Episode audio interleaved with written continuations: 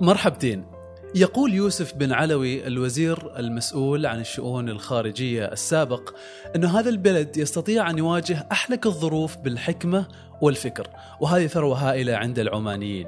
ولهذا السبب ضيفنا في هذا الحوار وفي هذا اللقاء من بودكاست قفير هو عبد الله باعبود وهو خبير في السياسة الخارجية والدبلوماسية. نذكركم بمتابعتنا والتفاعل مع كل المنشورات والمحتوى الموجود في شبكات التواصل الاجتماعي في شبكة قاف. أنا سالم بشير وهذا بودكاست قفير.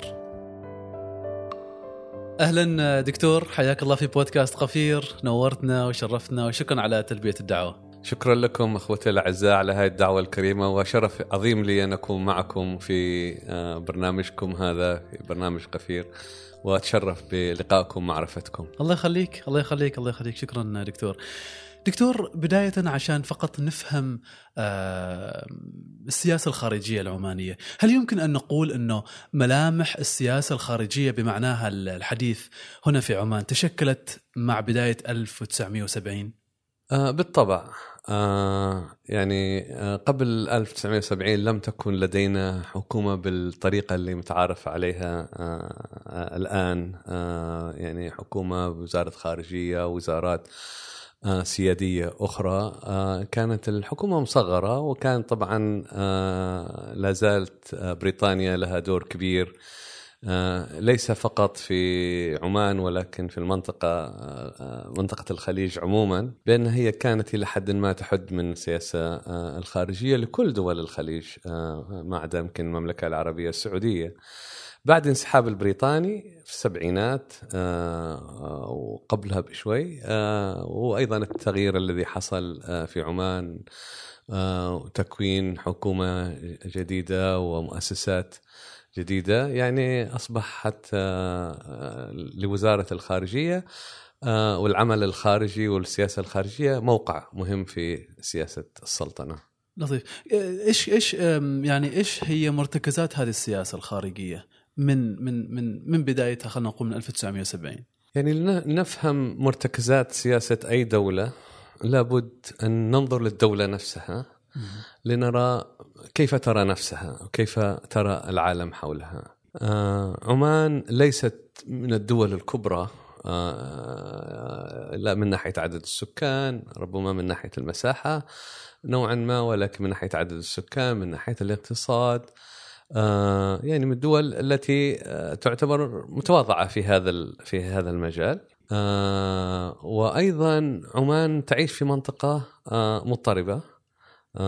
منطقة الشرق الأوسط عموما ومنطقة الخليج بالأخص. آه، فهذه أحد المحددات الرئيسية آه، اللي هو الاقتصاد عدد السكان قوة الدولة نفسها والمنطقة التي تعيش فيها. أيضا كثير من الناس تنسى أن للثقافة وثقافة الشعب أيضا ورؤى ورؤية القيادة آه لا يعني لا يعتبروهم كثير يعني لا أو ما يأخذوا حسابهم في السياسة الخارجية. فأنا أنا من الناس الذين يرون أن ثقافة الشعب ورؤية القيادة دائما آه، مهمة. أولا رؤية القيادة بالنسبة لسلطنة عمان كانت دائما أنها تحاول تحافظ على سيادة الدولة تحاول تحافظ على مقدراتها تحاول أن تعيش في منطقة مسالمة نعم الأمن والاستقرار والسلام في آه، المنطقة. وهذا أيضا نابع من ثقافة الشعب نفسه. ثقافة الشعب العماني آه، يعني شعب مسالم شعب آه، أيضا خليط من كل مكان. علاقات تاريخية قديمة. طبعا عمان كانت مثل ما الكل يعرف كانت إمبراطورية قديمة لها علاقات مع شرق آسيا مع شرق أفريقيا مع إيران مع باكستان آه ف وأيضا كانت هنالك هجرات كثيرة آه من وإلى عمان. فالشعب خليط من مختلف ال ال آه، الاعراق آه، والثقافات. أيضا ما يميز عمان هو آه، أن يعني عمان يمكن الدولة الوحيدة في العالم التي لديها آه، نسبة كبيرة من عدد السكان آه، أتباع المذهب الأباضي، المذهب الأباضي مثل ما هو معروف مذهب صغير في في العالم الإسلامي. وتعرض في كثير من أوقات في التاريخ الإسلامي لنوع من الحروب والقمع وكل ذلك. فهذا المذهب وعقيدته وفكره ركزت كثير على أن آه ان تتجنب الحروب، ان تتجنب الصراعات، أن يكون هنالك في استقرار، في أمن. طبعا هذا ليس فقط المذهب الاباضي حتى نكون أيضا آه يعني حقانيين، أيضا كل المذاهب الأخرى التي موجودة في عمان فهي ثقافة شعب، هي ثقافة هذه الأمة آه العمانية أنها تتجنب الحروب والصراعات وتحاول أن تحل الخلافات والصراعات عن طريق الحوار والمفاوضات. طبعا أيضا في عمان آه، الكل يعرف ويعلم أن الخلافات والصراعات واختلافات وجهات النظر تجد حتى تجدها حتى في الأسرة الواحدة. هي أمر كائن. بالضبط. يعني هي طبيعة إنسانية ولكن آه، كيف تتعامل معها؟ ففي عمان نظرة السياسة الخارجية التي أيضا تنم عن ثقافة هذا الشعب أن هذه الخلافات وهذه الصراعات آه، ممكن حلها عن طريق المفاوضات عن طريق الحوار وعن طريق آه، اللقاءات آه، وغير ذلك. وهذا ما سعت له دائما السياسة الخارجية العمانية. فأنت ترى دكتور أنه ثقافة الشعب بما فيها المكون خلينا نقول الديني الأباضي هي جزء من من السياسة الخارجية أو مرتكزات السياسة الخارجية العمانية؟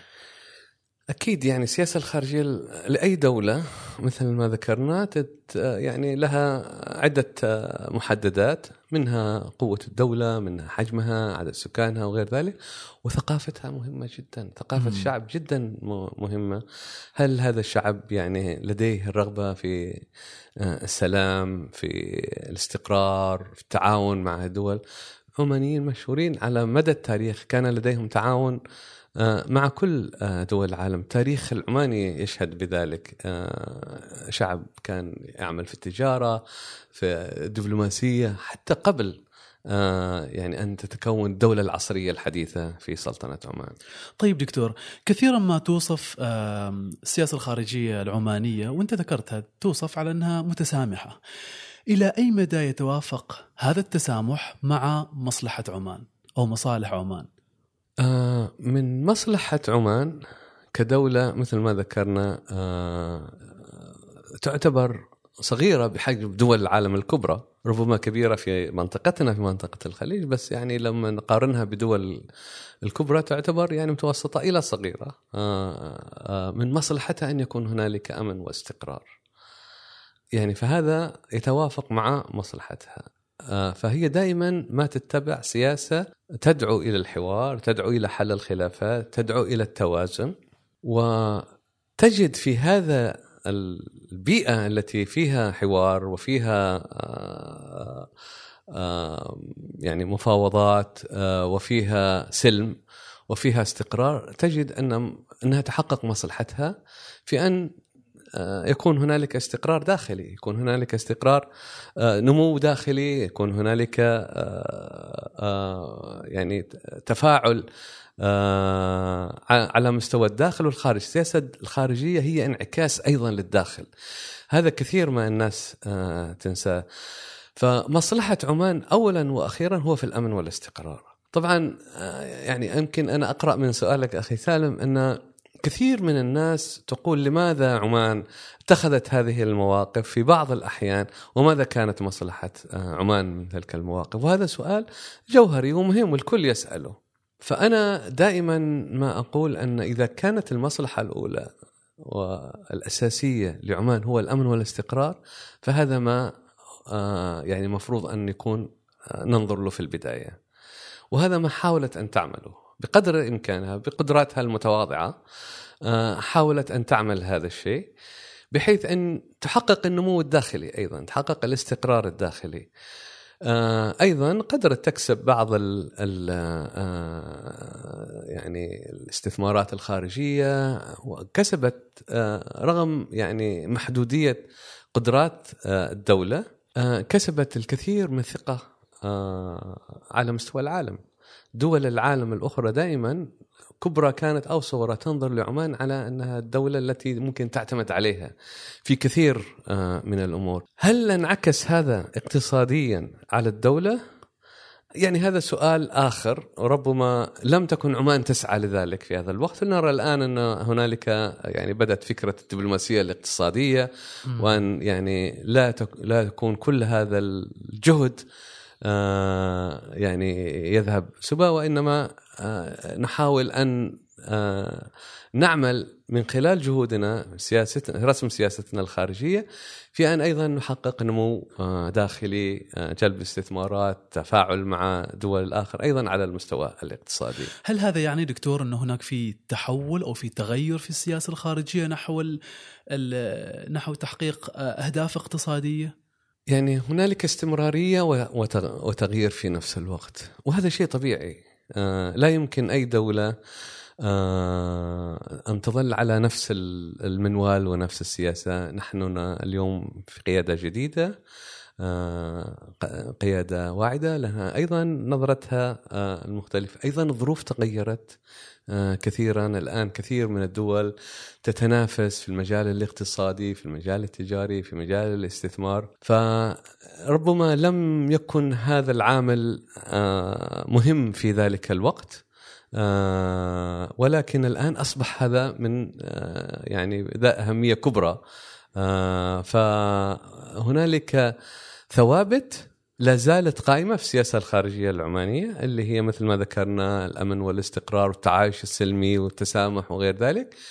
وهنالك أيضا بعض المتغيرات هو التركيز على الجانب الاقتصادي آه، والتعاون لأنه أيضا هذا يصب أيضا في في المصلحه العامة للعالم كله. يعني الآن نحن اليوم آه، في عالم معولم آه، وأصبحت التجارة والاقتصاد والاستثمار من الأساسيات لأي دولة.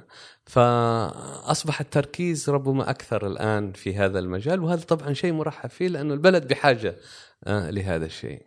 جميل، طيب دكتور خلينا نخرج إلى آه آه، إلى المنطقة إلى دول الخليج. كيف تتعامل عمان مع شقيقاتها في آه، في هذه المنطقة في الخليج؟ يعني آه سؤال مهم جدا أخي سالم وهذا ربما في كثير من آه، المراقبين وحتى الجمهور لا يفهم آه مدى قدرة عمان ورغبتها في أن تتعاون بكل مصداقية آه، وبحب وإخلاص مع كل آه، مع محيطها آه، الخليجي والعربي. ربما هذا أيضا نعزيه لعدم فهم الآخر وأيضا ربما نعزيه لعدم قدرتنا على أن نوصل الرسالة. يعني إذا نأخذ منطقة الخليج على سبيل المثال كما ذكرت في سؤالك الكل يعني بعض الناس تلوم عمان أن مثلا مواقفها لم تكن واضحة في آه، آه، ذهاب أو الانتقال من مجلس التعاون الخليجي آه، إلى إلى الاتحاد الخليجي. هنالك أيضا كانت فكرة إقامة عملة موحدة. وبعض الأمور الأخرى مثل حرب اليمن مثل مقاطعة أو حصار قطر وغير ذلك، عمان كانت لها مواقف علاقتها مع إيران ربما نتطرق لهذه الأشياء فيما بعد، فكثير من الناس ما كانت تفهم لماذا عمان اتخذت هذا الموقف؟ اولا لابد أن نفهم أن عمان هي من فكرة قيام مجلس التعاون الخليجي البذره كانت في عمان والدعوة لهذا كانت من سلطنة عمان. آه طبعا تبلورت الفكرة وتطورت فيما بعد إلى أن تكون مجلس التعاون الخليجي وكانت طبعا دولة الكويت لها دور كبير آه في هذا المجال. آه، عمان ترى في مجلس التعاون الخليجي وفي التكامل الخليجي وفي التعاون ما بين دول الخليج ترى من أساسيات وجودها هذا هو محيطها الإقليمي آه، هذا بعدها هذا أمنها. فترى أن التسارع والتدرج في آه، في الاندماج والتكامل الخليجي من أولويات آه، السلطنة. وهذا حتى باعتراف المسؤولين في مجلس التعاون الخليجي الذين يرون دائما أن عمان كانت سباقة في هذا في هذا المجال. ولكن أيضا كانت عقلانية في التعامل. بحيث أن لا نحرق المراحل ولا نستبق آه، آه، الأحداث. فمثلا الانتقال من المجلس إلى اتحاد آه، كانت دعوة في وقتها لأسباب سياسية ولكن الأسباب الجوهرية لم تكن حاضرة في ذلك الوقت. فعمان حاولت أن تقول لا يعني دعونا نكمل المسيرة. فيصير الانتقال من من مجلس إلى اتحاد تحصيل حاصل بحيث إن آه، نكتمل هنالك في نظريات كثيرة تشرح عملية التكامل آه، الإقليمي اللي هو انتقال من سوق حرة إلى اقتصاد متكامل إلى آه، إلى يعني تكامل في كل المستويات بحيث إن يصبح الاتحاد تحصيل حاصل. ليست الفكرة في الاسم بقدر ما هي الفكرة في المضمون. التسمية شيء والمضمون شيء آخر، عمان تشتغل على المضمون. وهذه المراحل ما كانت واضحة في طريقة التحول بالنسبة لمجلس التعاون؟ أنا للأسف يعني آه، كثير من إخوتنا في مجلس التعاون وأنا كنت آه، يعني شاركت في كثير من الحوارات في الأمانة العامة المجلس التعاون الخليجي خلال تلك الفترة التي طرحت فيها الفكرة آه، أرى أن يعني الكثير معجب بالشعارات وبالأسماء وبالتسميات. في حين أنا كنت أحاول أن أركز على الموضوع نفسه. خصوصا أني آه، يعني من ضمن اختصاصياتي هو التكامل الإقليمي آه، في بحثي وفي دراستي. والكل يعلم أن الاتحاد الأوروبي هو المثال الأسمى بالنسبة لأي تكامل في العالم وهو لديه مشاكله. وأنا من المختصين في الاتحاد الأوروبي أيضا. فكنت أحاول أشرح لهم يعني إيش المشاكل اللي حصلت في الاتحاد الأوروبي كيف قدروا آه يعني يتدرجوا في العملية. وأخذتهم سنين طويلة ولحد الآن يعني حتى لو سمي اتحاد ولكنه ليس بالاتحاد الذي الكامل الذي هم آه، يروه وهناك في مشاكل كثيرة. إيش إيش هي المشاكل دكتور؟ عشان ما نتفرع في الموضوع كثير بس يعني أريد أفهم منك إيش هي المشكلات اللي لابد أن ندرسها من الاتحاد الأوروبي على أساس أنه يعني نتفاداها في حال الانتقال إلى إلى ما يسمى بالاتحاد الخليجي. يعني أول آه، أحد المشاكل الأساسية أن أن كيف تجعل الشعوب تحس بأن هذه الوحدة هي لصالحها كلها وليس فقط لصالح دولة محددة أو دولة معينة أو أو جماعة. كيف تجعل أن أن الارتباط التجاري آه، الاقتصادي الثقافي الاجتماعي آه، أكبر بكثير؟ أين المشاريع المشتركة التي آه، ممكن نتحدث عنها على مستوى مجلس التعاون الخليجي؟ لا زالت بسيطة. طبعا السوق الخليجية المشتركة هي آه، ربما آه، مشروع أو اتفاقية مهمة جدا في هذا المجال. هناك الآن الربط الكهربائي هنالك أيضا آه، شبكة القطارات وغير ذلك. ولكن أيضا كيف نجعل الفرد يحس بانتمائه لهذه المنطقة ويرى مصلحته في هذه المنطقة؟ كيف نقارب ما بين دخل الفرد يعني كيف ممكن نحن نكون في في مجموعة دخل الفرد فيها يفوق آه، عشرات المرات آه، أحد الأفراد في دولة أخرى. آه، وهذا ما عمله الاتحاد الأوروبي بحيث أنه عمل مشاريع مشتركة واستثمارات في الدول أقل نموا بحيث أنه يرفع من مستواها الاقتصادي بحيث أن الناس تشعر بأن انتمائنا لهذه المجموعة هو لمصلحتنا كلنا. أيضا هذا من الناحيه الاجتماعية آه، على مستوى الفرد. أيضا على مستوى الدول لا ننسى أن هنالك غيرة على السيادة. فكرة الوصول إلى الاتحاد أيضا معناته أنك أنت بتجمع سياسة هذه الدول في مؤسسة آه، آه، واحدة. فهل في دول الخليج وصلنا ونحن لا زلنا دول يعني نامية ودول تعتبر حديثة مقارنة بالدول الأوروبية التي يعني تكونت قبلنا بكثير. آه، هل ولا زالت عندهم هذه المشكلة، هل لدينا آه، آه، الفكر الآن بأن ننقل سيادة كل دولة ونضعها في بوتقة واحدة فوق سيادة الدول؟ طبعا هذه مرحلة جدا متقدمة. في آه، تفكير الاتحادات الدولية وفي آه، تكامل آه، الإقليمي وهي من أكبر وأصعب المعضلات التي يواجهها حتى الاتحاد الأوروبي تجد أن كل دولة لها مصالحها الضيقة في يعني بما تراها هي لمصلحتها. ماذا حاولوا يعملوا في الاتحاد الأوروبي؟ انه كونوا مؤسسات تسمى مؤسسات ما فوق الدولة. هناك في برلمان أوروبي، هناك في محكمة عدل أوروبية، هنالك في بنك مركزي أوروبي، هذه تعتبر آه وأيضا حتى في المفوضية الأوروبية نفسها في بعض المجالات تعتبر مؤسسات ما فوق الدولة. هذه دول متقدمة آه على كل في كل المستويات ودول أيضا لديها نوع من الرخاء ونوع من آه، الطمأنينة.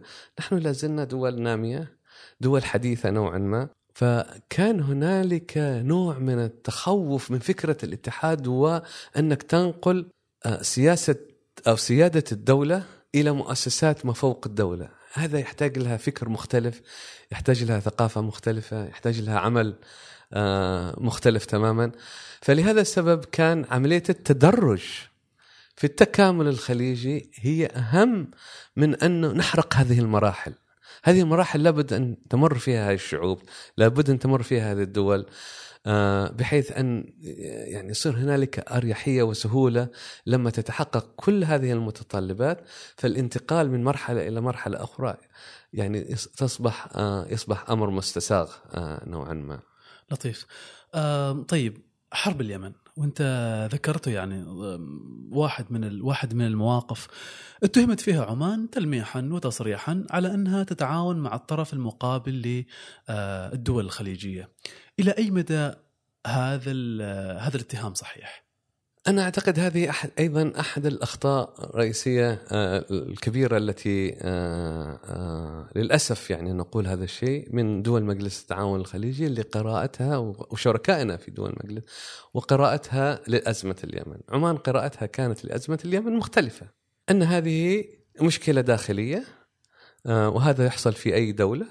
نحن ليس لدينا مصلحة في اليمن غير أن نراه دولة مستقرة. لا نرى لا نريد أن تكون هنالك حروب ولا تكون هنالك أزمات. آه، اولا لأن هذه دولة عربية وشقيقة وجارة في نفس الوقت. ما يحصل في اليمن يؤثر علينا كثيرا آه، في عمان بحكم بحكم التاريخ والجغرافيا و... وأيضا لا ننسى أن هنالك قبائل كثيرة في عمان. تجد إن امتدادها التاريخي آه، في اليمن. ولا لا يمكن أن يعني عمان أن تشارك في حرب آه، لمشكلة داخلية تقتل فيها يعني تتهم فيها بأنها تقتل آه، يعني أو تتسبب في قتل الشعب اليمني. فكانت عمان ضد الحرب وكانت مع الحوار أن هذه أزمة تنحل بالحوار وهذا يرجع للعقيدة العمانية الفكر العماني أن حل الأزمات ليست بالحروب وإنما وبالصراعات وإنما بالحوار والتفاوض. فكانت عمان تدعو إلى التفاوض تدعو إلى الحوار وترى أن الحرب ليس هو الحل. وهذا ما أثبته آه الواقع. هاي نرى بعد ثمان سنوات من حرب آه يعني أنهكت آه وقتلت كثير من أبناء اليمن. أنهكت آه، دمرت آه، آه، اليمن وضرت دول الخليج وصرفت مبالغ هائلة في هذه هذا الصراع وهذا الحرب. نرى أنها الآن رجعت مرة أخرى لطاولة الحوار والتفاوض.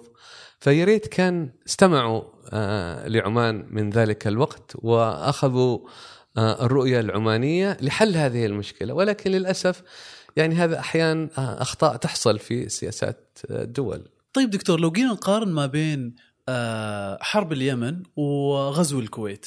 في غزو الكويت كان هناك يعني تدخل آه، عماني في في في هذا الجانب. بينما يعني حرب اليمن واليمن قاره كانت كل الدعوات من عمان على الحوار وطاولة الحوار وحل الموضوع سياسيا. كيف نفهم أو كيف نقدر نفهم الفارق ما بين المواقف العمانية ما بين الحالتين؟ سؤال مهم جدا وأعتقد هذا ربما آه، يمكن تفسيره بحاجة. في كثير من المحللين والكتاب الذين يدرسوا السياسة الخارجية العمانية يتحدثوا على أن السياسة العمانية آه، محايدة. يعني آه، أن عمان محايدة لا تتدخل في الصراعات. ربما هذا صحيح إلى حد ما ولكنه مش صحيح بالكامل وراح أشرح لك كيف آه الحياد شيء والاستقلال في آه اتخاذ آه القرار والاستقلال في السياسة الخارجية شيء آخر. أنا أعتبر انه السياسة العمانية أكثر من انها محايده هي مستقلة.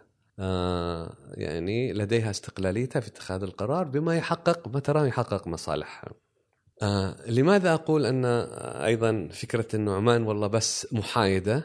آه هذا يتعلق بسؤالك لأنه في الكويت آه الكويت جزء من مجلس التعاون الخليجي هي جزء من البيت الخليجي. تم الاعتداء عليه واحتلاله قبل دولة جارة للأسف دولة عربية.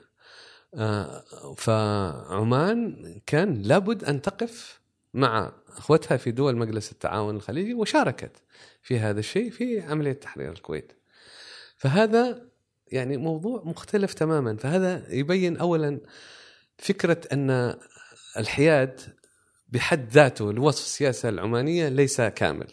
آه، هي حيادية إلى حد ما ولكن لما يتعلق بالجيران لما يتعلق بهجوم على شريك في مجلس التعاون الخليجي وهناك اتفاقيات أمنية اتفاقيات اقتصادية اتفاقيات عسكرية. فهي ليست محايدة في هذا الموضوع. اليمن أيضا دولة شقيقة أخرى وجارة ولكنها ليست عضو في مجلس التعاون الخليجي. آه الخلاف فيها داخلي. آه يعني كان صراع داخلي ما بين القوى اليمنية وبين المكونات اليمنية في حين أن الكويت كان غزو خارجي. فهذا أيضا أحد آه، أحد الفوارق. الشيء الآخر أن عمان كانت دائما تقول أن أو تؤمن بأن حل النزاعات في مثل هذا المجال في مثل هذه الأمور آه، أن يأتي عن طريق الحوار عن طريق المفاوضات. هذا هذا خلافات داخلية ما بين مكونات في الشعب اليمني. آه، دعونا نساهم في حل هذه المشكلة عن طريق الحوار لأن الحرب ليست حل. وهذا ما أثبتته الحقيقة وهذا ما أثبته الواقع وهذا ما نراه الآن. آه، أن بعد كل هذه السنوات من الدمار آه، اللي حصل لليمن أن الآن الحوار هو الغالب. وإن شاء الله يعني توقفت آه، الحرب حاليا وهنالك يعني جنوح للسلام وجنوح المفاوضات وعمان كان لها دور كبير في هذا المجال. فهناك اختلاف جوهري ما بين الموضوعين. اولا عضوية مجلس التعاون الخليجي اتفاقيات مم. أمنية في حين اليمن مم. ليست عضو من مجلس التعاون الخليجي. هناك صراع داخلي داخلي. هناك غزو خارجي. طيب على طار الحياد دكتور آه عمان تعاملت مع حصار قطر بشكل محايد آه وانضمت لها الكويت كذلك. آه إلى أي مدى هذا الحياد آه مفيد؟ آه أيضا آه هذا سؤال أيضا مهم وله علاقه بالسؤال الأول. آه هذا الخلاف اللي حصل ما بين دول مجلس التعاون الخليجي ويعني آه ومؤسف جدا أن يحصل مثل هذا. آه هذا آه خلاف داخلي ما بين دول المجلس. فعمان في هذه الحالة لا ترى نفسها أنها طرف في هذا النزاع لأن ليس هنالك هجوم خارجي على دولة من دول مجلس التعاون الخليجي لديها اتفاقيات خلافات داخل الأسرة الواحدة. فترى أن لا تتدخل آه، أو تقف مع طرف ضد الآخر. وإنما تحاول أن تجد لنفسها حيز من المكان بحيث أنها تقدر تعمل حوار وتعمل تصالح فيما بينهم وهذا ما كانت تقوم فيه آه، السلطنة. فللأسف الشديد هذا اللي حصل الأزمة اللي حصلت في قطر كانت ضد فكرة آه، آه، السوق الخليجية المشتركة. وأهم اتفاقية في مجلس التعاون الخليجي كانت السوق الخليجية المشتركة، السوق الخليجية المشتركة تدعو لماذا؟ تدعو لحرية تنقل المال والبضاعة والأفراد آه، بين دول مجلس التعاون الخليجي. هذه اتفاقية وقع عليها المجلس الأعلى وقرارات مثل هذا ترجع للمجلس الأعلى اللي هم قادة مجلس التعاون الخليجي. لما تمت آه، لما حصلت الأزمة مع قطر الأزمة هذه كانت ضد هذه الاتفاقية يعني خالفت هذا الاتفاقية. مم. هذا واحد. الشيء الثاني لم ترجع لقادة المجلس. اتخذتها ثلاث دول. آه، من دول المجلس ضد دولة رابعة. آه، ف أو أو ثلاث دول من المجلس الدولة الرابعه وطبعا دخلت معهم آه، مصر في هذا الحالة. فعمان رأت أن هذا يهدد اتفاقيات يهدد قوانين المجلس يهدد الروح آه، آه، التعاون ما بين دول المجلس. ف آه، يعني لم يكن لها آه، آه، رغبة في أن تدخل آه، أو تتعامل مع هذا الجهه ضد الأخرى وإنما تحاول أن تحافظ على آه، بنية هذا المجلس من خلال أنها تتخذ يعني تأخذ حيز محايد إذا حبينا نسميه بحيث أن تترك مساحة بينها وبين آه، آه، هذه الدول أن آه، يعني تحاول أن تحل هذه المشكلة لأنها استمرارها كان يضر دول المجلس كمجموعة وضرنا كلنا في النهاية. يعني صرفت على هذه الأزمة مئات المليارات. فيعني هذه أيضا أزمة لم يكن لها داعي وعمان حاولت أن لا تكون طرف فيها.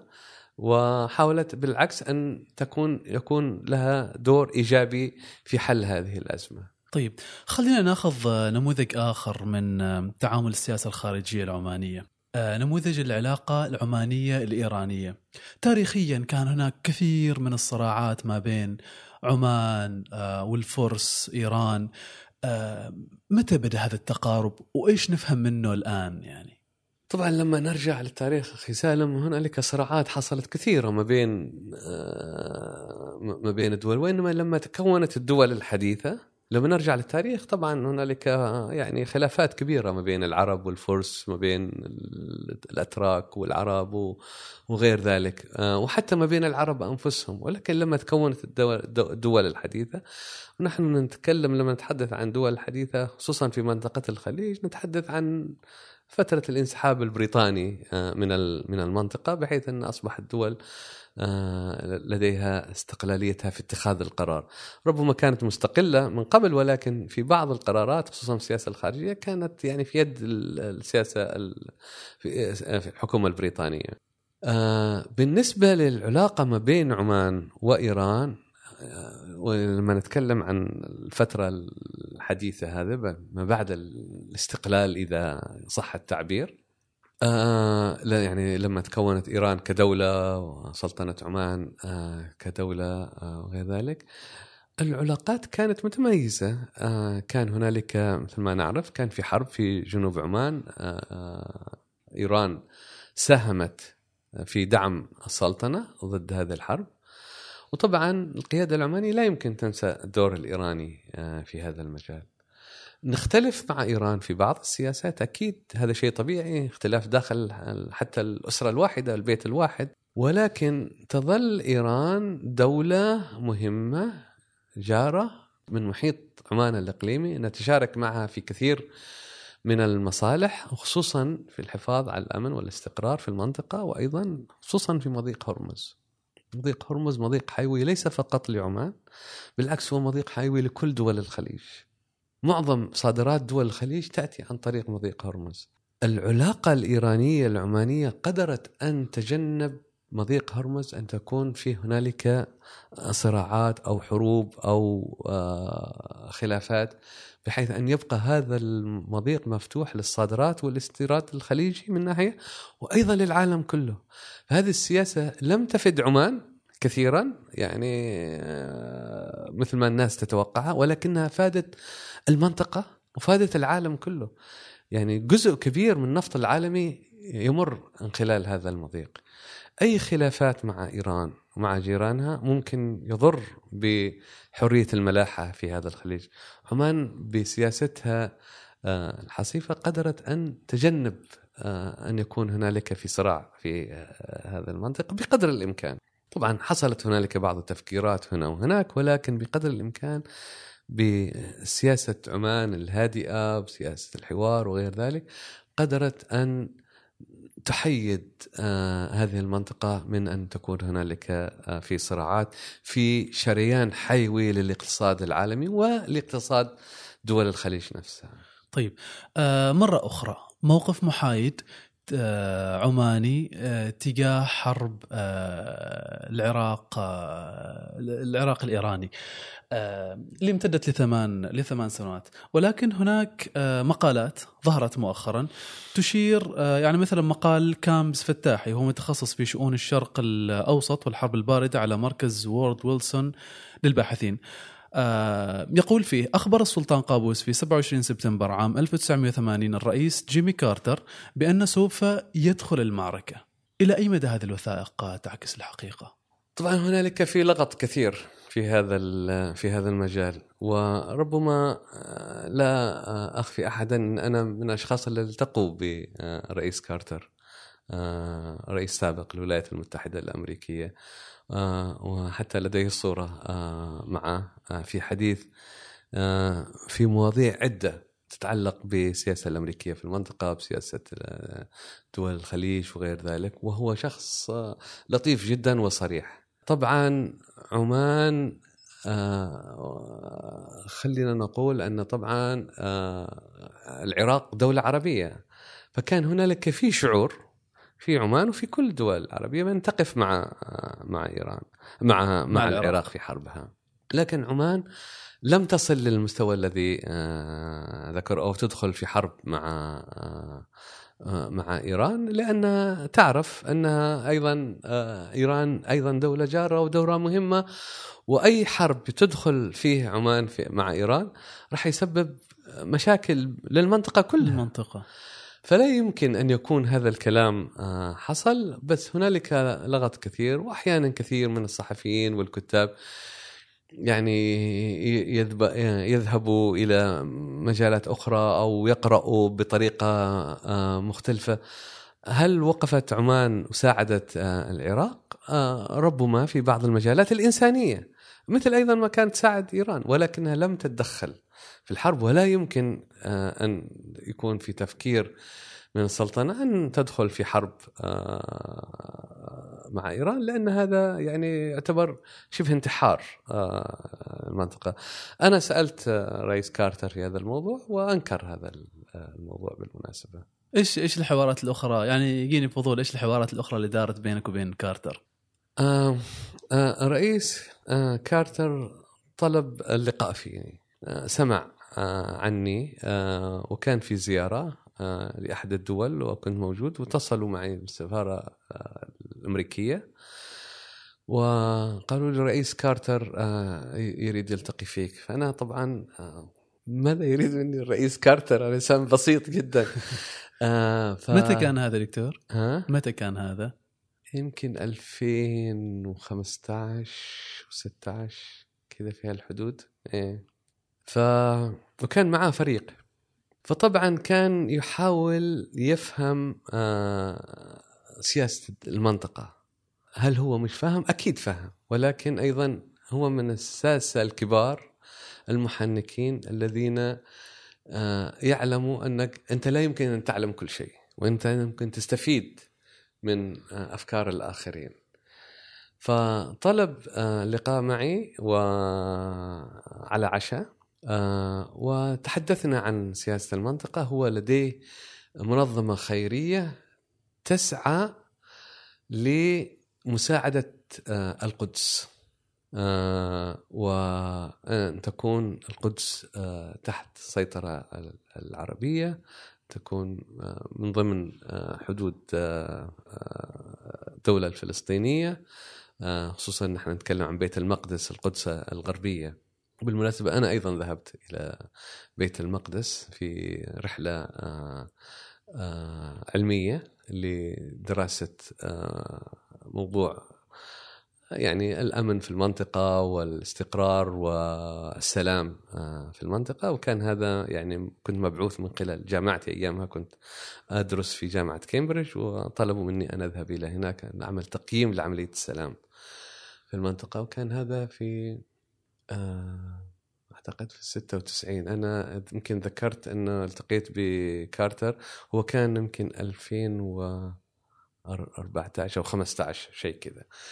على كل حال فهو كان يعني كان مطلع على على أعمالي على كتاباتي على طرحي أكثر مما أنا كنت اعرفه عن نفسي.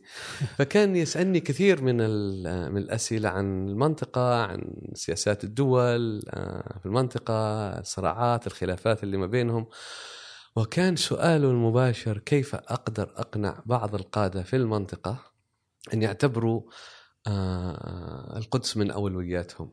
يا أخي سالم ما بتصدق أنا آه، دارت في الغرفة كلها. يا يعني إلهي. هذا رئيس أمريكي سابق يحاول يقنع القادة العرب أن آه، أن يعتبروا القدس من أولوياتهم فطبعا راعني هذا السؤال آه، طبعا ما أقدر نتكلم عن أي دول هو كان يتحدث عنها بس كان مهتم جدا بهذا الموضوع وكان يحاول أن يجد دعم عربي لمشروعه وجمعيته هذا لأن تجعل القدس يعني آه، من ضمن آه، حدود 67 وأن تكون من ضمن آه، دولة فلسطين المستقلة في حل الدولتين إيش مصلحة كارتر في هذا التوجه؟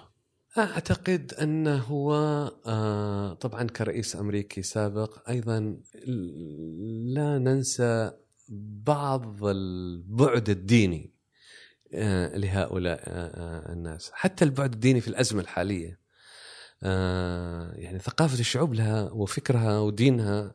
يعني الدين أيضا مكون كبير للثقافة لثقافة الشعوب.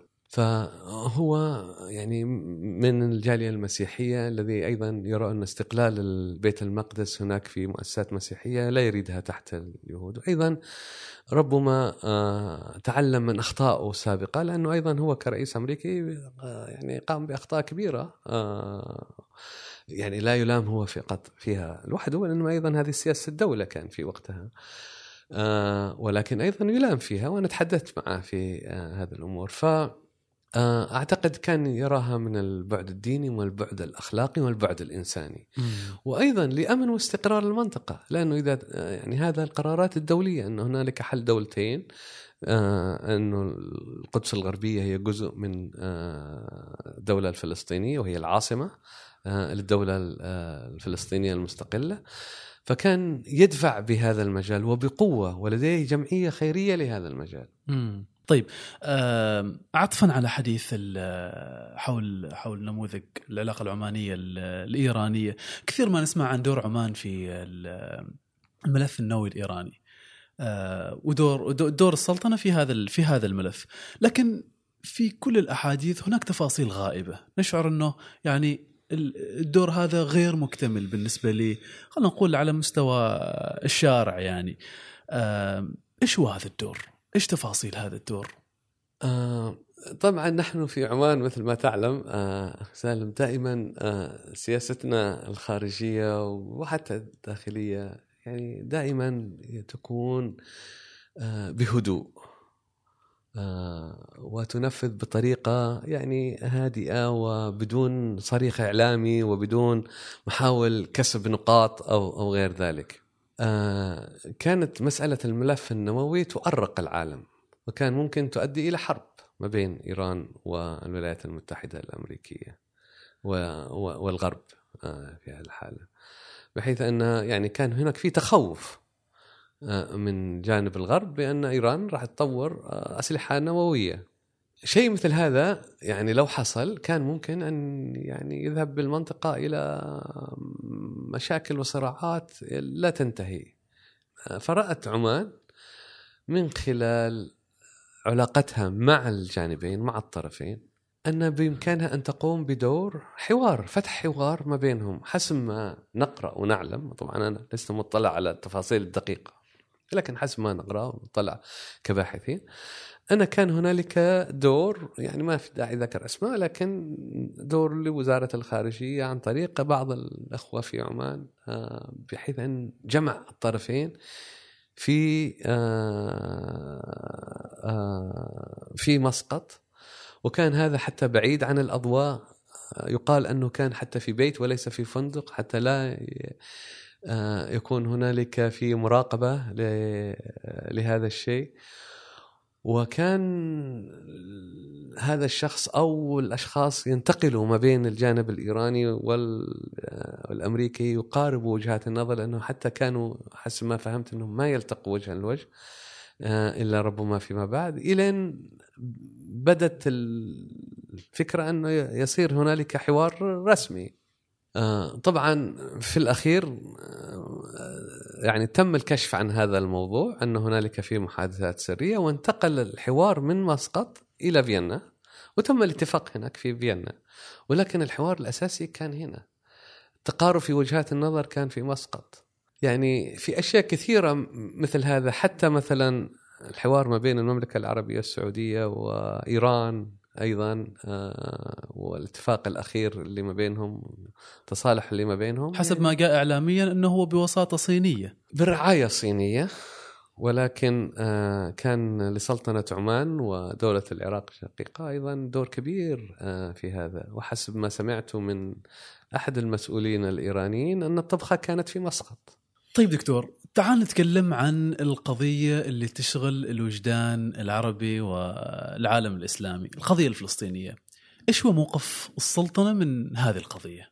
سؤال اللحظة آه وسؤال مهم جدا آه بس دعني آه أخذك أخي سالم والمستمعين أيضا للوراء شوية. عمان كانت دائما وابدا مع القضية الفلسطينية.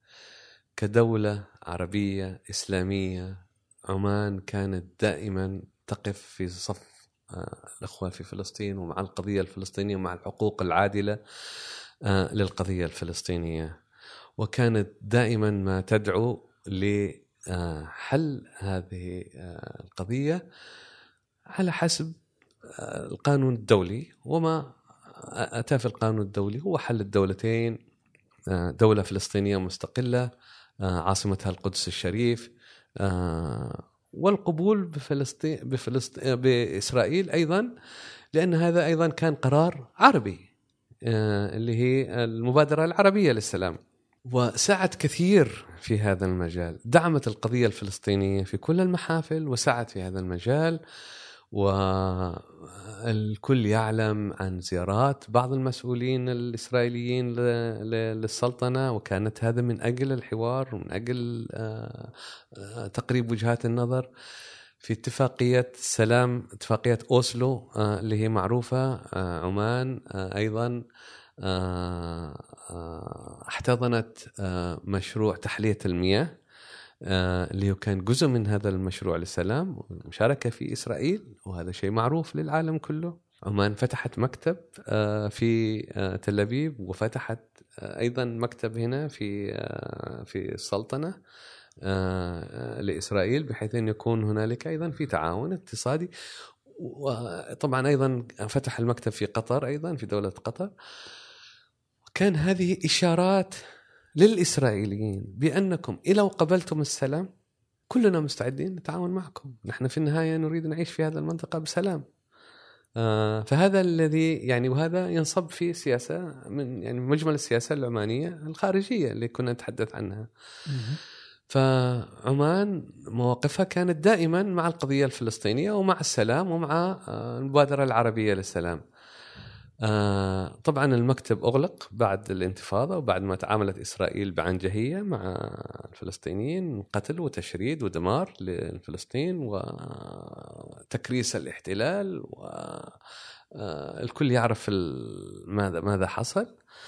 آه نجد الآن في هذه الأزمة الحالية أو المأساة الإنسانية الحالية عمان موقفها يعني مشرف.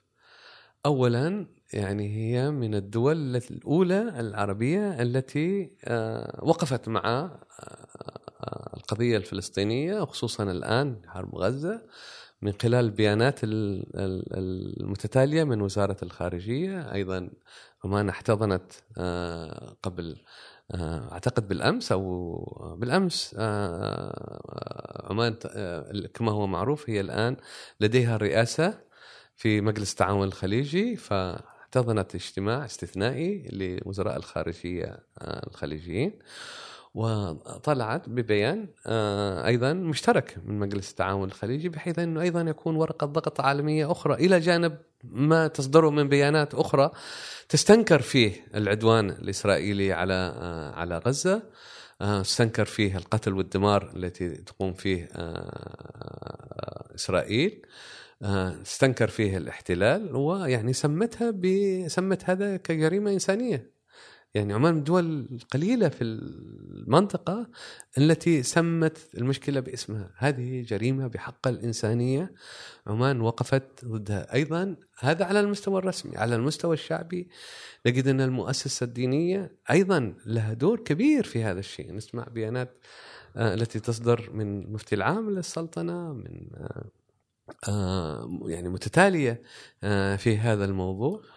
آه، يقف إلى جانب إخواننا في فلسطين. آه، فالى جانب المؤسسه الدينيه أيضا على المستوى الشعبي. نجد أن هنالك تعاطف شعبي يعني آه، كبير على كل في كل المستويات. كلنا. نحس في في بيوتنا في ما بين أهلنا آه، ماذا يحصل. وطلعت أيضا يعني فعاليات ومظاهرات و صحيح. يعني دكتور على طاري التعاطف الشعبي الشارع يردد كثيرا بأنه حل الدولتين ليس مرضي. إنهاء الاحتلال هو الحل المرضي. في الوضع الراهن وما يحصل آه، يعني من يعني تجاهل إسرائيل لكل هذه الاتفاقيات اللي صارت وكل المعاهدات إيش هو الحل الأنسب؟ طبعا آه الحل صعب. المسألة معقدة جدا آه ليست بالسهلة. آه فلن يكون هنالك حل, حل مرضي للجميع. لا لإسرائيل ولا للفلسطينيين وهذا شيء لا نعترف فيه. فلسطين التاريخية لا يمكن أن ترجع مثل ما كانت على الأقل على حسب القوانين الدولية والأنظمة الدولية وحتى مبادرة السلام العربية. فاقتنع العرب أخيرا بأن الحل أن يكون هنالك في حل دولتين آه، دولة لإسرائيل أمر واقع رضينا أم أبينا و وتقبل آه، في المنطقة إذا هي يعني حبت السلام. ودولة لفلسطين طبعا في الأراضي 67 آه وأن يعني يكون هنالك في تفاوض على بعض الأمور الجانبية وأن يكون القدس الشريف وهو هذا الأهم أن يكون هو آه القدس تكون عاصمة الأبدية لدولة فلسطين. إسرائيل لم تقبل بهذا الشيء. هذه كانت المبادرة العربية اللي وافقت عليها كل الدول العربية. ويبدو أنها لن تقبل. ولن تقبل. إسرائيل لن تقبل لا بحل الدولتين ولا بحل الدولة الواحدة أيضا. يعني أن تكون أن يكون أن تكون فلسطين كلها إسرائيل أيضا لن تقبل فيها. وأن تعطي الفلسطينيين حقهم كمواطنين في هذه الدولة إسرائيل لن تقبل فيها. فهناك أيضا من الفلسطينيين أو جانب من الفلسطينيين لا يدعو لحل الدولة الواحدة. أيضا هذا لن تقبل فيه. إسرائيل كمن يريد آه، في مثل بريطاني أو إنجليزي يقول أنه تريد كيكها وتأكله في نفس الوقت. أو كعكتها وتاكل تريد كل شيء. آه، فهي أنا حسب قراءتي إنها لن تعطي لن تقبل بأي من هذه الحلول. لا حل الدولة الواحدة ولا حل الدولتين. هي تريد أن تسيطر وتجعل من الاست من آه، الاستيطان هو سياستها بحيث أن تكون هنا كانتونات عربية بسيطة تمثل وتجسد سياسة الفصل العنصري اللي حصل في جنوب أفريقيا في السابق وأسوأ من ذلك بكثير. فهي تريد يعني جماعات وحكم إقليمي بسيط أو حكم يعني آه، دوائر ولكن تحت ما يسمى آه، إسرائيل. أعتقد أن إسرائيل أيضا آه، يعني طموحها أكثر من بس فقط فلسطين التاريخية. يعني ما نراه من ونسمعه من بعض التصريحات من بعض المسؤولين. هؤلاء لديهم عقيدة آه، دينية. يعني الغرب يتهم أحيانا العرب والمسلمين بأننا نحن متطرفين نحن راديكاليين نحن كذا أو لدينا بعض هذه الحركات. في حين أن إسرائيل وقادتها وبعض ساستها هم راديكاليين أكثر من ومتطرفين أكثر مما يتوقع العالم. هؤلاء يعني عندهم عقيدة دينية بأن هذه أرض الله المقدسة أرض الميعاد بالنسبة لهم. ويعني ينظروا لها على أنها أكثر من أرض فلسطين التاريخية. وشفنا بعض الخرائط منها حتى الأردن ولبنان وسوريا وحتى الحجاز. مكة والمدينة واليمن. أي مكان وطأ فيها قدم إسرائيلي أو يهودي في السابق يريدوا أن تصبح جزء من هذه الأرض التاريخية.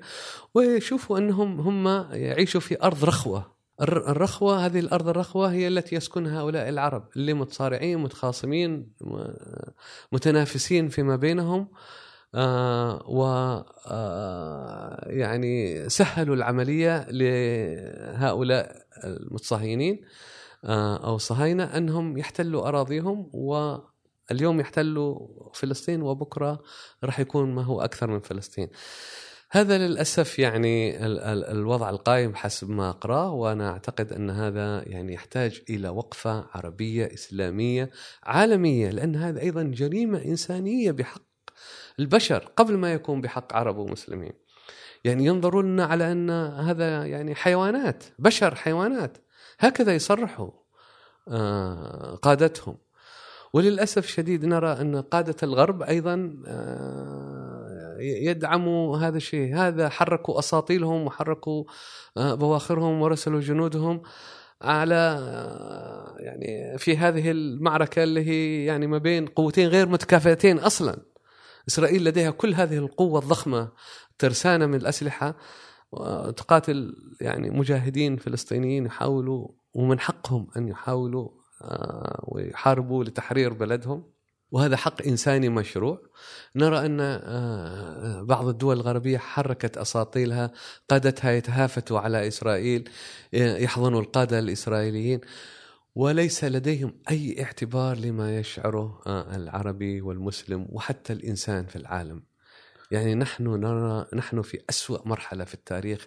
يعني آه، أنا أعتقد هذا ندب كبير في ضمير الإنسانية.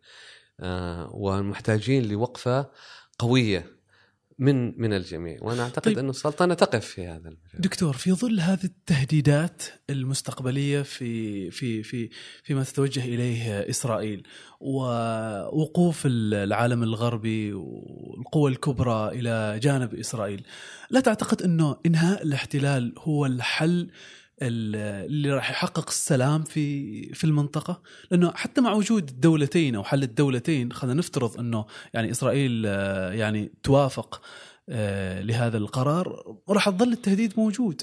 تهديد يعني تقصد فيها تهديد التهديد في المنطقة التوسع اللي تحدثت عنه.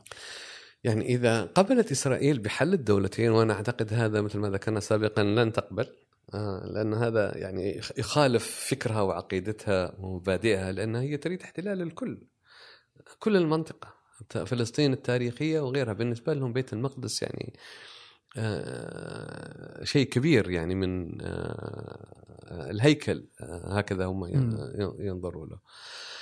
أنا ذهبت في 96 آه، في دراسة لعملية سلام. مبعوث من الجامعة. تعرضت لكثير من المشاكل في فلسطين. آه دخلت الضفة الغربية. ذهبت بيت المقدس. آه ذهبت إلى غزة. آه ذهبت إلى تل أبيب. التقيت بكل الأطياف. الفلسطينية والإسرائيلية المتشددين والم... والمعتدلين وغير ذلك. سمهم ما تريد. فكنت في لقاء مع آه، آه، مع مسؤول كبير في آه، في أحد المستوطنات الإسرائيلية. فكان يعني يتفاخر أمامي بانه كيف في حرب 67 لما قدروا يهزموا الجيوش العربية وأن لما كيف دخلوا بيت المقدس وكيف أنه لما رأى القدس وبيت المقدس.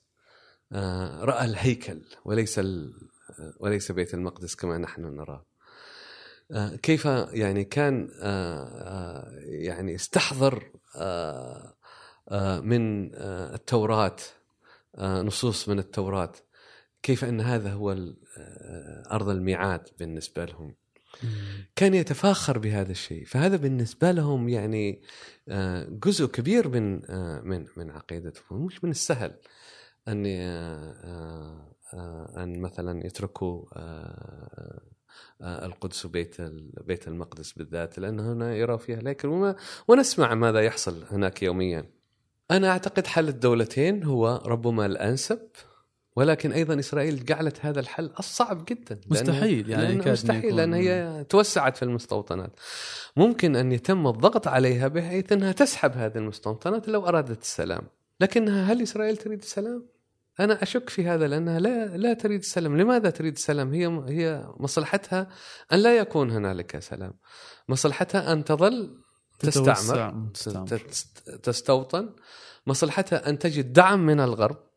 بمئات المليارات سنويا آه، مصلحتها أن تحصل على دعم عسكري تعاطف غربي آه، هذا ال ال ال ال ال يعني الفكر ال ال أو بعض بعض اليهود الصهاينة آه، أو بعض المسيحيين أيضا الصهاينة يعني في تقارب في وجهات النظر. يروا أن إذا إذا رجعوا اليهود إلى بيت المقدس واحت يعني واحتلوا هذا الأرض وأصبحت جزء منهم أن هناك راح يظهر آه، آه، المسيح عليه الصلاة والسلام.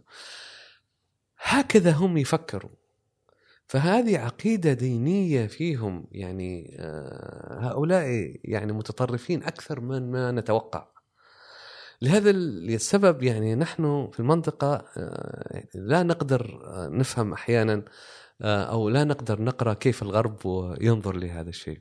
يعني بإمكانهم أن يسقطوا كل الثوابت وكل القيم الإنسانية والأخلاقية وكل شيء لما يتعلق الأرض آه، يتعلق الموضوع بإسرائيل. بإسر- بإسرائيل واحتلالها آه، للعرب. لا ينظرون كشيء يعني لا ينظرون حتى كبشر. طبعا هذا يحز في أنفسنا ويحز في أنفسنا أنه أيضا نحن وبعض قادتنا لا يفهموا ماذا يحاك لنا في الغرب وماذا يحاك لنا في آه، إسرائيل؟ وماذا يحاك لل- آه، للمنطقة؟ فما يحصل الآن ربما يكون في المستقبل في دول أيضا آه، عربية أخرى. إذا لم يقف العرب وقفة واحدة و يعني يجمع معهم أيضا القوى الإسلامية محيطهم الإسلامي وأيضا آه، آه، العالم ال- ككل العالم الحر وهناك كثير من الناس آه، يدعموا آه، الحقوق الإنسانية يدعموا القضية الفلسطينية يدعموا القانون الدولي. إذا لم يقفوا هذه الوقفة فأنا أعتقد أن الموضوع يعني ربما منتهي. يعني للأسف الشديد نقول هذا بكل آه، آه، بكل حزن. يعني الأمر أصبح صعب جدا. ولكن ربما ربما ما يحصل الآن يجعل بعض البعض يستيقظ. ونرى هذا الشيء.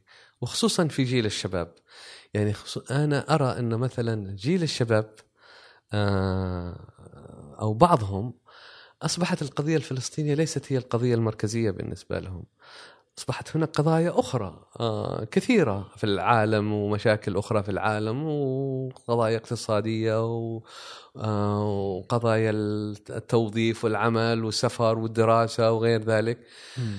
آه، وحتى الاهتمام بالقضية الفلسطينية ربما قل آه، في بعض الأجيال. نرى الآن هذا اختلف تماما. هذه الحرب الأخيرة غيرت آه، غيرت كثير من المفاهيم وراح تغير كثير من المفاهيم وهذا ما نتمناه إن شاء الله. هل تتصور دكتور أنه هذا يعني استيعاب القضية في قلوب الشباب ممكن إنه يشكل ضغط على القادة اللي تحدثت عنهم ربما غير مستوعبين لما يحاك في الغرب لهذه المنطقة؟ أنا أعتقد أن الشعوب العربية أيضا مغيبة في كثير من ال... في كثير من الأمور. هل هو بتصميم إنها تكون مغيبة أو هو يعني آه، كان كذا بطريقة آه، آه، عبثية؟ يعني نحن نختلف عن الغرب. الغرب والدول الأخرى يعني يعملوا تكتلات يعملوا جمعيات آه، يضغطوا هنا ويضغطوا هناك. آه، نحن آه، يعني لا يوجد لدينا حراك مجتمع, مجتمع مدني قوي. كل العمل فردي وليس منظم. كنا في في دولنا العربية وحتى في الخارج. حتى أنا عشت معظم حياتي في الخارج. أنا يمكن قضيت حوالي 30 سنة في بريطانيا مثلا. آه والآن أعمل في اليابان وقبلها في سنغافورة آه وفي قطر. آه فخصوصا الدول الغربية التي عشت فيها أجد أن لا يوجد هناك مثلا تجمعات عربية. آه اختلافاتنا اختلافات العرب فيما بينهم ننقلها معنا إلى حتى إلى دولنا آه، إلى الدول الأخرى التي مع الأسف. آه، يعيش فيها العرب. آه ولم يستطيعوا أن يكونوا مؤسسات أو عمل مؤسسي يعمل نوع من الضغط. لا ننسى أنه كل واحد فينا له قيمة كل كلمة وكل رأي له قيمة. ولكن إذا كان هذا الرأي هو جزء من عمل مؤسسي وحراك مؤسسي يكون له قيمة أكبر. فمثلا ليس لدينا جمعيات ضغط في دول آه، آه، الأخرى. لأنه أيضا في دولنا نحن ما نعرف هذا الشيء. يعني هذا مش من ثقافتنا أن نعمل بطريقة جماعية نفكر بطريقة جماعية.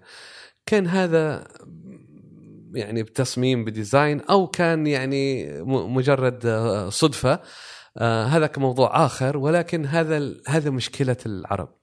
في حين أن نجد أن آه اليهود الإسرائيليين الصهيونيين الصهاينة يعني يعملوا بطريقة منظمة. لديهم هدف؟ لديهم اختلافات ولكن في النهاية يعملوا على هدفهم. نحن للأسف كل واحد يعني بطريقته والكل يستنكر والكل يحزن والكل يقلق. آه، يقلق ويبكي أمام شاشات التلفزيون لما يرى أبناء فلسطين وأطفالها يقتلوا بهذه الطريقة البشعة الغير إنسانية. ولكن بعد هذا ليس هنالك مجال آخر أن نعمله. ولا ولا لا نستطيع حتى نفكر في هذا الشيء لأنه هذا فوق يعني لازال فوق مستوانا أن يكون هنالك في عمل جماعي هناك في جمعيات ضغط. حتى داخل الدولة الواحدة مثلا جمعيات الكتاب جمعيات جمعية المرأة غرف التجارة والصناعة جمعيات رجال الأعمال أصحاب الأعمال. لماذا لا يقدموا بمذكرات استنكار لماذا يحصل لبعض الدول خصوصا التي وقفت مع إسرائيل في هذا المجال. نحن راعنا يعني ما نراه من أنه حتى دول كنا نعتبرها محايدة نوعا ما اليوم تقف مع إسرائيل، وهذه لها مصالح كبيرة معنا. ولكن ليس هنالك صوت. الحكومات لها حد معين في أن ترفع صوتها وقالته في حدود السياسة الدوليه. لكن أيضا ال... هناك دور. هناك دور للمجتمع المدني هناك دور للمؤسسات المدنية. هذا مغيب تماما. كلها أعمال فردية بسيطة و... وبكاء وصراخ وحزن ولكن بدون أن يكون هناك في شيء إيجابي اللي يساعد. لا نقول إن هذا راح يحل القضية ولكن هذا يساعد في شكل ورقة ضغط يعني. بالضبط. بالضبط. ونحن بدأنا يعني بدأنا آه، نعمل هذا الشيء مثلا الفترة الأخيرة قبل يومين وقعنا ورقة آه، معظم المفكرين العرب والباحثين العرب نستنكر في آه، هذا الشيء. فمحتاجين لأشياء مثل هذا تحصل في كل دولة. نحن هذا عملناه على مستوى العالم العربي ككل. ولكن في كل دولة لماذا نرسل للسفارة الفلانية في البلد الفلاني رسالة من بعض الجمعيات الأهلية مؤسسات المجتمع المدني تستنكر ما يحصل. ولا نطلب منهم شيء وإنما نقول لهم أوقفوا مع القانون الدولي. أوقفوا مع حقوق الإنسان. هذه قوانين دولية هذه تشريعات دولية. لا نطلب منكم أنكم تدعمونا آه، في شيء وتدعموا الشعب الفلسطيني في شيء. يمكن هذا آه، فوق ما ممكن نتمناه. ولكن على الأقل اوقفوا محايدين على الأقل طالبوا بال, بال... ب... يعني تحقيق الأمن والسلام والاستقرار وبتحقيق العدالة الدولية. أين هو القانون الدولي من هذا؟ تسمع يعني في دول ما كنا حتى نتخيلها. اليوم أصبحت الشعوب تتظاهر دعما لإسرائيل. أنا مثلا عشت في كثير من الدول الغربية مثل ما ذكرت لك. يعني العمل الإسرائيلي عشت أيضا في سنغافورة. ما تعمل إسرائيل في هذه الدول وهم جالية بسيطة فوق ما نتخيله. ودعني أعطيك مثال بسيط. هات. كنت في حوار مع مسؤول الشرق الأوسط في المفوضية الأوروبية في الاتحاد الأوروبي. وكنت أيامها أعمل بحث في الدكتوراه عن الاتحاد الأوروبي وعلاقته بالعالم العربي ودول الخليج وغير ذلك وبعض الأمور آه، آه، الأخرى مثل السياسات. من ضمنها موضوع فلسطين. فطلبت منه أنا أسجل آه، الحديث حتى لا أنسى بعض النقاط اللي ذكرها. فقال لي تفضل سجلت الحديث. لما خلصت المقابلة قال لي أنهيت؟ قلت له أنهيت شكرا جزيلا. قال لي ممكن تقفل الحين التسجيل وأنا راح أخبرك بكل صراحة. غير ما قلت له لك آه آه التسجيل. فيما بيننا في التسجيل. قلت له تفضل. قال لي كم دولة عربية هناك؟ 22 دولة عربية؟ آه كم سفارة عربية موجودة لدينا في بروكسل؟ لأنه مفوضية مقرها في بروكسل. هناك سفارات عربية تقريبا كل دولة عربية. وهناك أيضا سفارات غير السفارات العربية سفارات للاتحاد الأوروبي. سفارات عربية أيضا للاتحاد الأوروبي. فتخيل كم عدد السفارات وكم عدد المسؤولين أو الدبلوماسيين العرب اللي موجودين هنا. هكذا كان يقول لي. قلت له والله ما أعرف. قال لي يعني احسبهم واضربهم في على الأقل كل واحدة فيها أربعة خمسة. وصلنا إلى عدد هائل. قال لي ألا تعتقد أن الاتحاد الأوروبي قوة اقتصادية كبيرة لها دور في السياسة الدولية في الاقتصاد الدولي وكل ذلك؟ قلت له نعم. قال لي لو طلعت من بابي الآن وخرجت من الباب راح تجد السفارة أعضاء السفارة الإسرائيلية داخلين من مكتب وخارجين من مكتب. يفهموا ماذا يحصل في الاتحاد الأوروبي وكيف نحن نبني سياساتنا. أما أنتم العرب فأنتم أدرى بكل شيء. مشغولين في أمور أخرى. ولا حد منكم أنتم أعرف بالاتحاد الأوروبي أكثر مننا. يقول حتى إحنا ما نعرف ما هو هذا القسم الغريب الذي نبناه هو الاتحاد الأوروبي لأن هذا يعني كان قسم غريب. إنك تبني مؤسسات فوق الدولة كما ذكرنا سابقا وكل هذا الشيء. هذا شيء جديد في السياسة الدولية. يقول حتى نحن ما نعرف هذا الشيء. وأنا يعني محتارين في هذا القسم إيش هو؟ الإسرائيليين داخلين خارجين يعرفوا كيف نتخذ القرار ما هي أوراق الضغط وكل ذلك. ولا عربي تجده هنا. فقس هذا على كل شيء. طبعا راعني ما قالوا صدمني. هذا حالنا هذا وضعنا للأسف الشديد. شيء محزن. أعتقد دكتور بعد هذا الحديث الشيق والعميق معك اتضحت كثير من الأهداف وملامح السياسة الخارجية، شكرا على وقتك. إذا كان يعني ثمة يعني مساحة لك إنك يعني تتكلم في كلمة أخيرة قبل ما يعني ننهي هذا الحوار. إذا سمحت لي أخي سالم يعني باختصار تفضل تفضل خذ اولا آه، أعتقد أن آه، مثل ما تحدثنا أن هنالك آه، في استمرارية وتغيير في السياسة الخارجية العمانية مثلها مثل أي سياسات أخرى. لا يمكن أن, أن أي سياسة تبقى على نفس المنوال. وهنالك تغيرات كبيرة تحصل على مستوى العالم على مستوى الإقليم على مستوى المنطقة على مستوى الدولة ومستوى الفكر. فهناك في ثوابت وهذه ثوابت تحدثنا عنها. وهناك في أيضا آه، متغيرات. عمان الآن يعني مقبلة على رؤية 2040 تحاول أيضا أن تستفيد آه، كثير من سياستها الخارجية من خلال آه، الدبلوماسيه الاقتصادية كما تحدثنا. وأيضا في تركيز الآن على القوة الناعمة. وهذا يعني هذا في حد ذاته علم ومعرفة ومجال كبير. يعني تاريخ عمان ثقافتها تراثها تاريخنا في المنطقة. يعني أنا عشت في سنغافورة لفترة آه ويعني يعرفوا من الاسم عماني كذا هناك في وكنت أروح ماليزيا وأندونيسيا وزرت هدول هناك في هجرات عربية كثيرة من جنوب الجزيرة العربية من عمان وغير ذلك. هذه قوة ناعمة. هنالك تحدثنا آه، أيضا أن هنالك في كراسي لصاحب الجلالة سلطان قابوس آه، الله يرحمه طيب الله ثراه آه، في كثير من الجامعات. هذه قوة ناعمة ممكن استغلالها في السياسة آه، الخارجية.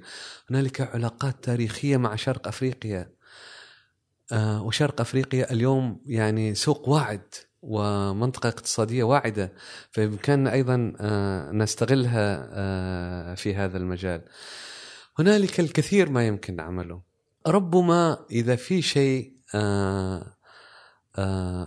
إذا ممكن أتحدث فيه لابد أن يكون في تواصل ما بين رسم السياسة الخارجية وما بين أيضا المجتمع المدني آه، مع المفكرين آه، مع مراكز الأبحاث آه، مع أصحاب الأعمال لأنه هؤلاء أيضا يعني السياسة العلاقات الخارجية لا تقتصر فقط على السياسة الخارجية والرسمية. وزارة الخارجية لها دور أيضا الوزارات الأخرى لها دور أيضا قطاع الاقتصاد له دور التعليم له دور آه، الأكاديميين لهم دور آه، الجمعيات آه، الوطنية والمجتمع المدني له دور. لابد أن يتم تفعيل كل هذا لمصلحة البلد وأيضا لمصلحة قضايانا العربية.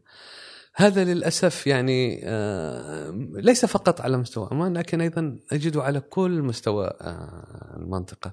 في حين نرى دول أخرى مثل إسرائيل مثل سنغافورة ومثل دول صغيرة وامكانياتها حتى ضعيفة ولكنها آه، تعمل بطريقة مختلفة بطريقة ذكية في رسم سياستها الخارجية.